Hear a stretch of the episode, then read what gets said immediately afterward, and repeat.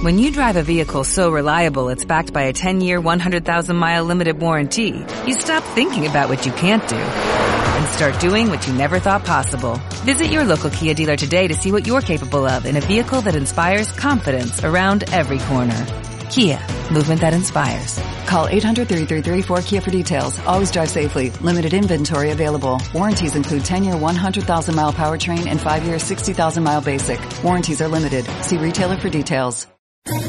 ¿Quieres especular en la bolsa de la mano de un profesional? Operativadax.com. Recibe al momento en tu móvil las compras y ventas que realiza Alberto Iturralde sobre el índice DAX. Nunca ha sido tan sencillo ganar en bolsa. Operativadax.com.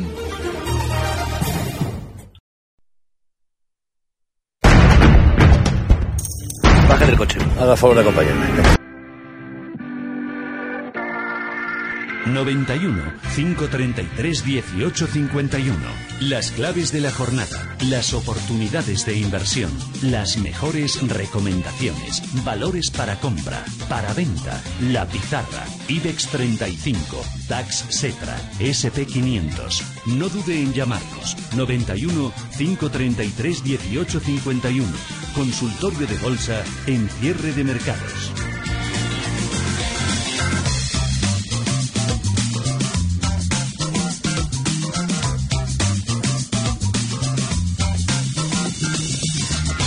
Alberto, pues nada, eh, ya me contarás que tiene Heineken. A mí no es de las que más me guste, pero Adelina y Roberto, por ejemplo, preguntan por ella. Mira, fíjate, cuando hemos dicho antes, antes dabas la noticia que salía ayer relativa a esa regulación de empleo que hay en la compañía. Cuando un valor está rompiendo máximos históricos y a su vez aprovecha porque lo que salía ayer era un acto de la compañía. Salía de la compañía a hablar con los trabajadores para forzar de algún modo un acuerdo, con lo cual es la propia compañía la que ha elegido el momento y el momento que ha elegido para de alguna manera generar cierta incertidumbre en torno al valor es el momento en el que estaba rompiendo máximos históricos Heineken. Yo por eso ayer en Twitter lo daba como un valor tranquilo, un valor alcista y desde luego que si queremos especular tal y como tenemos de revuelto el mercado, yo creo que es un valor que está genial. Muy revuelto. Eh, enseguida vamos con la primera llamada, 91 5 33 18 51. Eh, ¿Al IBEX le han pinchado las ruedas, las eléctricas o, o no? Para nada, para nada. Más allá de, de, de, este retroceso que hemos tenido el día de hoy, es cierto que un retroceso importante, 1,1,20%, tenemos que pensar que hemos empezado el año en los 10.000 puntos Incluso hemos tenido momentos en la eh, primera segunda sesión del año que estábamos ahí por muy poco superando los 10.000 puntos. Hemos llegado a los 10.600, 10.640, si no me equivoco, son los máximos del año.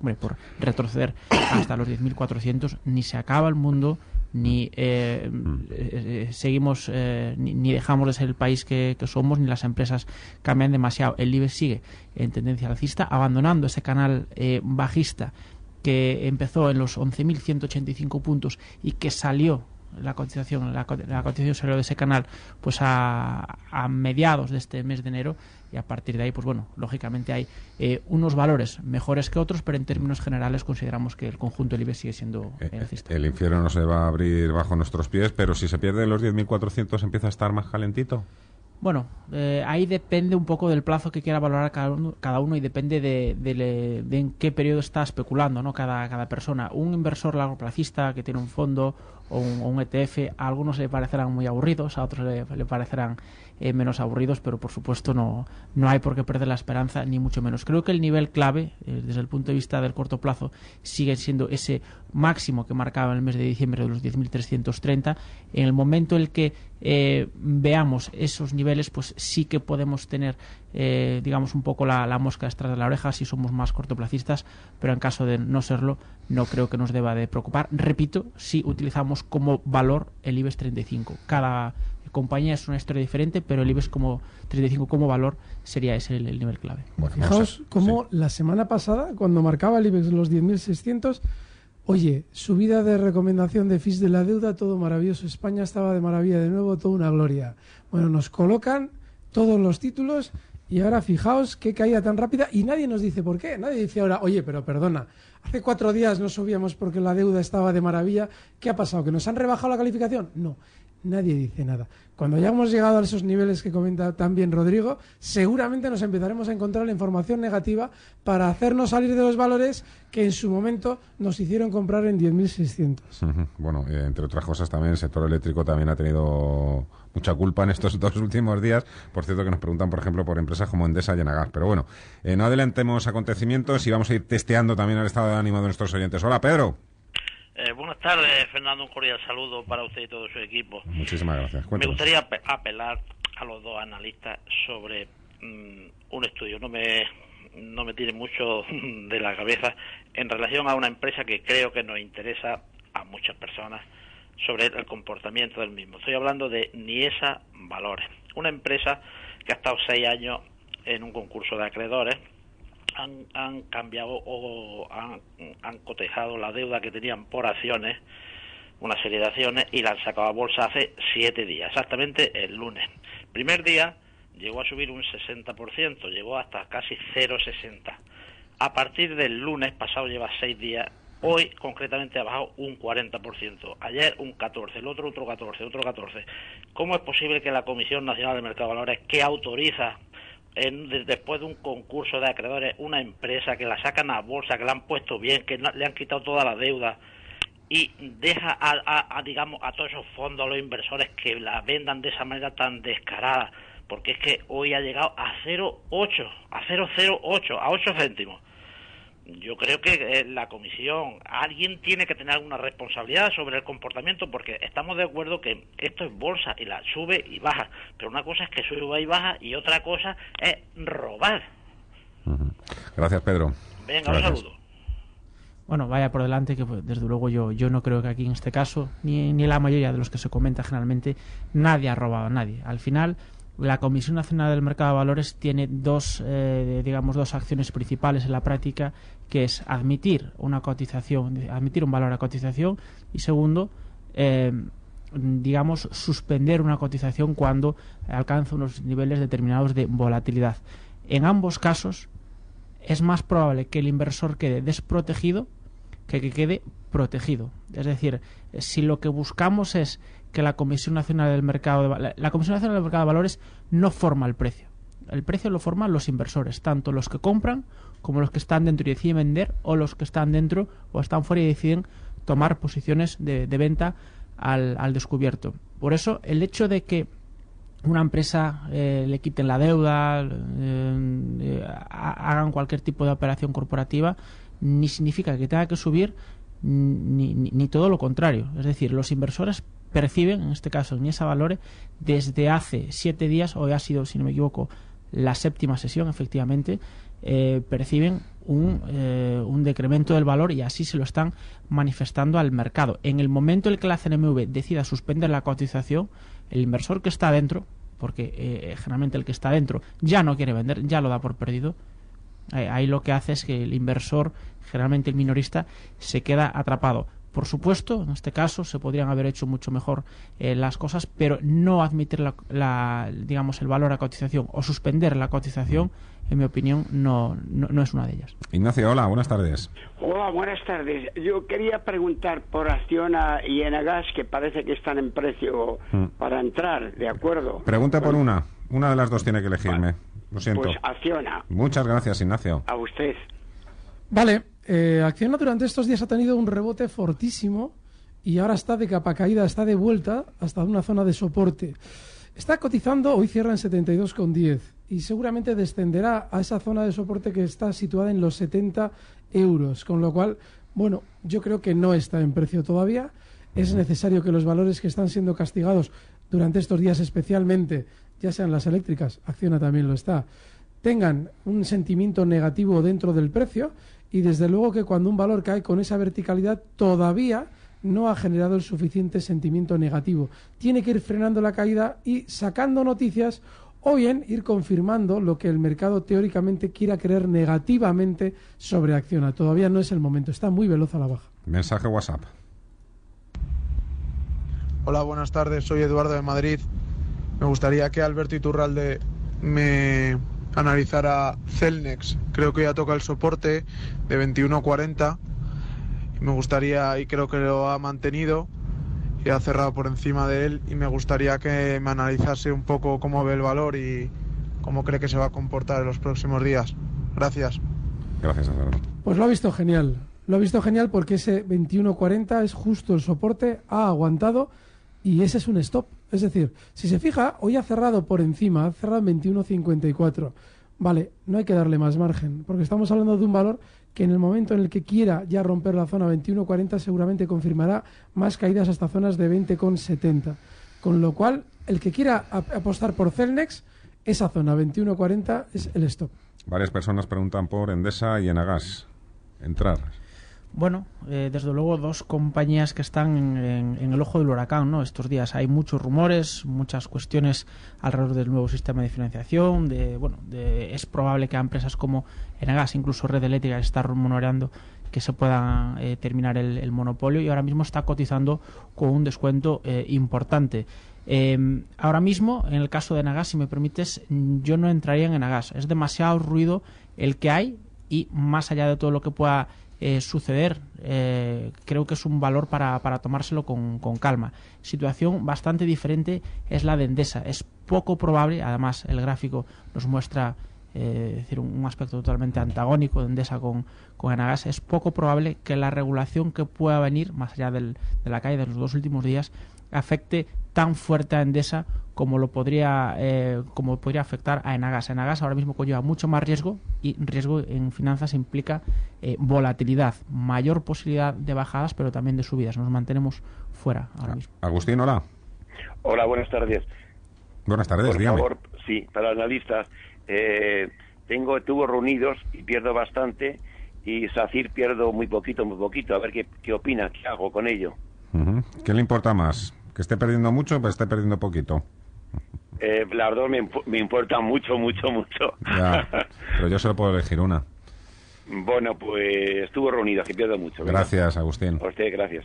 Vale, tu voz es muy bajista. Por lo menos SACIR ha rebotado durante estos días y hay que tener mucho cuidado ya, precisamente porque ahora nos ofrecen dividendo en SACIR. Sin embargo, tu voz necesita información muy negativa para girarse al alza. Viene cayendo ni más ni menos que desde el año 2007 en niveles de 4,80 está ahora mismo en 0,83 y sigue cayendo. Pues no sé, todo hay que ponerle un límite. Y en el caso de tubos ese límite puede estar en 0,80. Puede que algún día rebote, pero ¿qué, ¿qué, nos hace estar metidos en un valor que está funcionando así? A ver, eh, Rodri, Lola, pregunta, dice que tiene BBVs a 7,44. Si las aguanta hasta que llegue a 8 y luego otro Eduardo, que tiene Bankias, dice, si sube y supera los 4.35 señal de compra o tampoco. Bueno, el caso de BBV hay que tener mucho cuidado. Presenta resultados, si no me equivoco, pasado mañana, el, día 1 de, febrero. Y eh, bueno, sacamos una, una, tabla comparativa de los últimos cuatro años. Siempre los bancos se han comportado bien en el mes que presentan resultados. Esto ha sido así pues prácticamente desde la gran crisis del euro que hemos tenido entre 2012 y 2013. ¿Será así este mes? Obviamente no lo sabemos, pero parece que tenemos que esperar que sí. ¿no? Es decir, eh, tenemos ya eh, al Santander a la vuelta de la esquina también con los resultados y el BVA teniendo un comportamiento manifiestamente mejor que el conjunto del IBEX 35 día tras día. Eh, va en beneficio ahora mismo, estamos hemos cerrado a 7.56, ha comprado a 7.44, por lo tanto yo creo que podemos mantener eh, la acción hasta la zona de los 7,80 y a partir de ahí, pues bueno, como tiene una resistencia importante, intentar buscar otro valor. ¿Y Banquias? Dice que si llega a 4.35, otro oyente, que si es señal de compra. Bueno, yo creo que yo, yo creo que no. Bankia lleva un rango lateral mucho tiempo entre la zona de los 3.90 y los 4, 4.44, 4.45, yo me fijaría más en Bankia, sobre todo en eh, atacar los mínimos, los mínimos de 3.95, 3.90 y a partir de ahí con un stop ajustado por debajo de los 3.77 intentar entrar en el eh, intentar entrar al valor que dicho sea de paso pues está en un, ambiente de volatilidad bastante importante. Otro mensaje de voz a nuestro WhatsApp. Hola, soy Diego Parra de Lorca Murcia y quería preguntar por las acciones que invierten en, en cannabis en Canadá.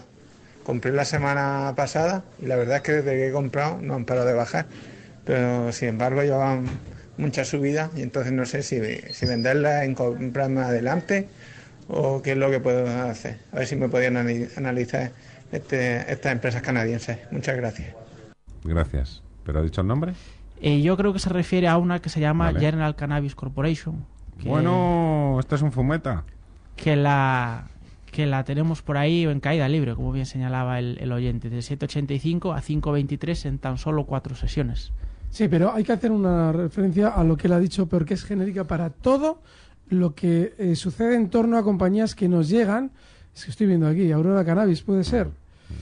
Eh, todo lo que nos llega del otro lado del charco, de cualquier lado, es decir, todo lo que nos dicen ha subido mucho, compre usted. Hace años se puso de moda lo de enviar correos indiscriminadamente, el spam.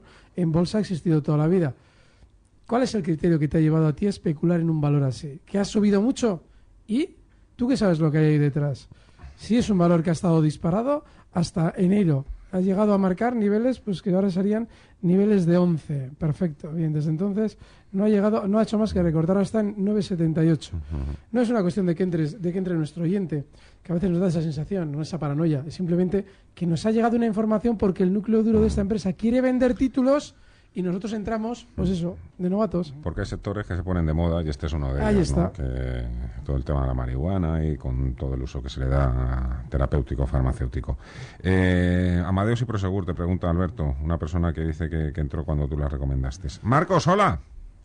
Mm, Buenas. Muy buenas Gracias tardes. por llamarme. Señor Iturralde, a ver, dado que venimos de niveles mínimos del VIX y que usted hace pocos días recomendaba estar muy atentos al VIX, ¿qué niveles del VIX eh, tendríamos que tener en cuenta para saber si es una pequeña corrección, una gran corrección o un cambio de sentido? Gracias. Pues esto parece desde la autoescuela. Sí, en el caso del VIX hay un nivel muy importante que es el 26,70. Estos días atrás yo hacía referencia al nivel 22, al nivel inmediato eh, 17. El 17 seguramente ya nos indicaría que estas subidas ya no van a tener más velocidad en el SP500, pero para ver un giro importante hace falta ya ver niveles muy superiores, zonas de 26. Y es muy importante la referencia del VIX. Está muy bien preguntado eso. Bueno, eh, Amadeus y te preguntaban también por Prosegur. Sí, lo que pasa es que Amadeus, yo en su momento, yo lo que comenté es que tenía que tener antes un recorte hasta 60,80 para entrar. Con lo cual, yo ahora mismo todavía no estaría en Amadeus. Sí en Prosegur. Prosegur es un valor alcista de largo plazo. Estos días ha tenido algo de recorte. Es normal en un valor como Prosegur tener recortes puntuales. De hecho, en los años que llevo hablando de Prosegur, siempre me encuentro con la misma pregunta. Eh, se suele entrar, suele entrar quizás, no digo nuestro oyente, pero la mayoría entran cuando hay un calentón al alza. Igual lo he comentado hace una o dos semanas, pero se entra justo cuando hay un calentón al alza porque tenemos la sensación de que nos perdemos la oportunidad de hace unos días. Bueno, pues si entramos en el calentón, que es lo que no hay que hacer, ahora hay que aguantar más recorte. Así es que en el caso de Prosegur, seguramente tendremos caídas hasta zonas de 6,55. Yo creo que hay que seguir dentro, pero con esa vocación tranquila. Adrián, pregunta por Siemens Gamesa. 13. Entiendo que las tiene a 13. Ahí. Bueno, eh, lleva un, un año eh, no muy bueno, la verdad. Hoy ha recuperado bastante. De- ha sido, de hecho, el mejor valor del, del IBEX 35. Y hay que tener mucho cuidado con este valor. Está sujeto a mucho ruido con todo el tema de, de India, de los países emergentes y, y demás.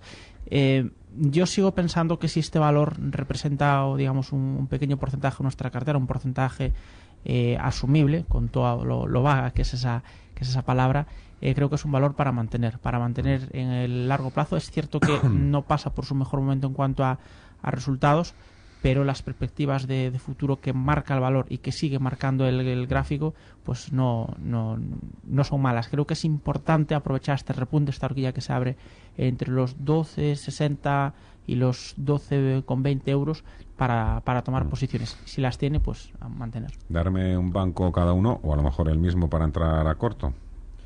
¿Bajistas? No, eh, entrar a corto plazo, pide un oyente. ¿Lo ponemos más difícil? ¿Ponemos para No, entrar corto? Sí. No, el Yo- corto es Bankia, yo tengo clarísimo. Venga, pero mira, espérate porque igual encuentro algo en Europa. Seguro, ¿eh? Había cosillas estos días, está mirando. Mira, busca, a ver. Yo me decanto por el BVA, un banco que, como señalábamos antes, seguía batiendo Entrar a corto plazo, no cortos. Sí, sí, sí. No, cortos. eh, Cortos ninguno. Cortos para mí ninguno. cortos para mí ninguno. Y en Europa sí que eh, teníamos al Commerzbank y en España al BVA. Sois unos blandos. A ver. ING, para el lado alcista. Yo creo que todavía tendrán un poquito más de subida, Mm. pero el recorte que está haciendo estos días, esta sesión se ha recortado hasta el nivel 16, lo más normal es que un especulador que se plantee compra co- en 16 euros con stop en 15,80 para un rebote, muy bien. Por ahora, ING. La pizarra. Y ahora alguno que no sea un banco.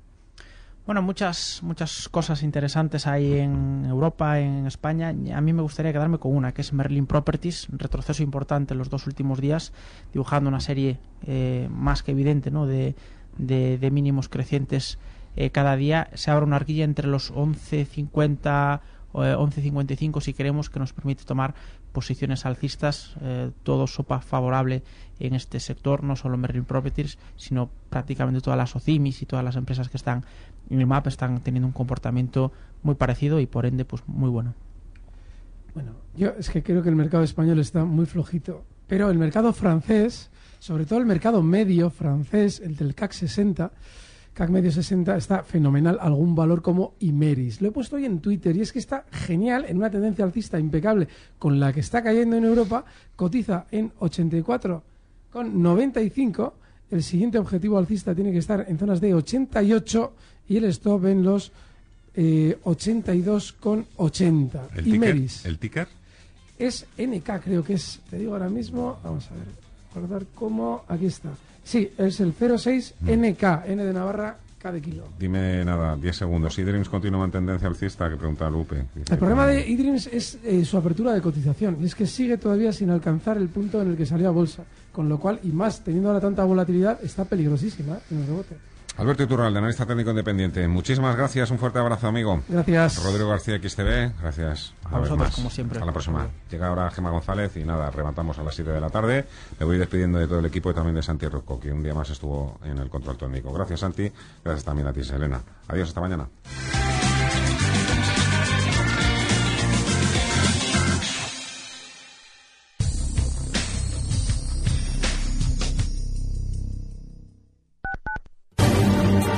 Recibe al momento las operaciones de Alberto Iturralde vía SMS en tu móvil. Operativa DAX.com.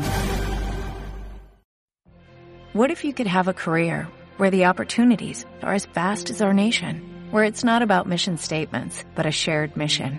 At U.S. Customs and Border Protection, we go beyond to protect more than borders, from ship to shore, air to ground, cities to local communities. CBP agents and officers are keeping people safe.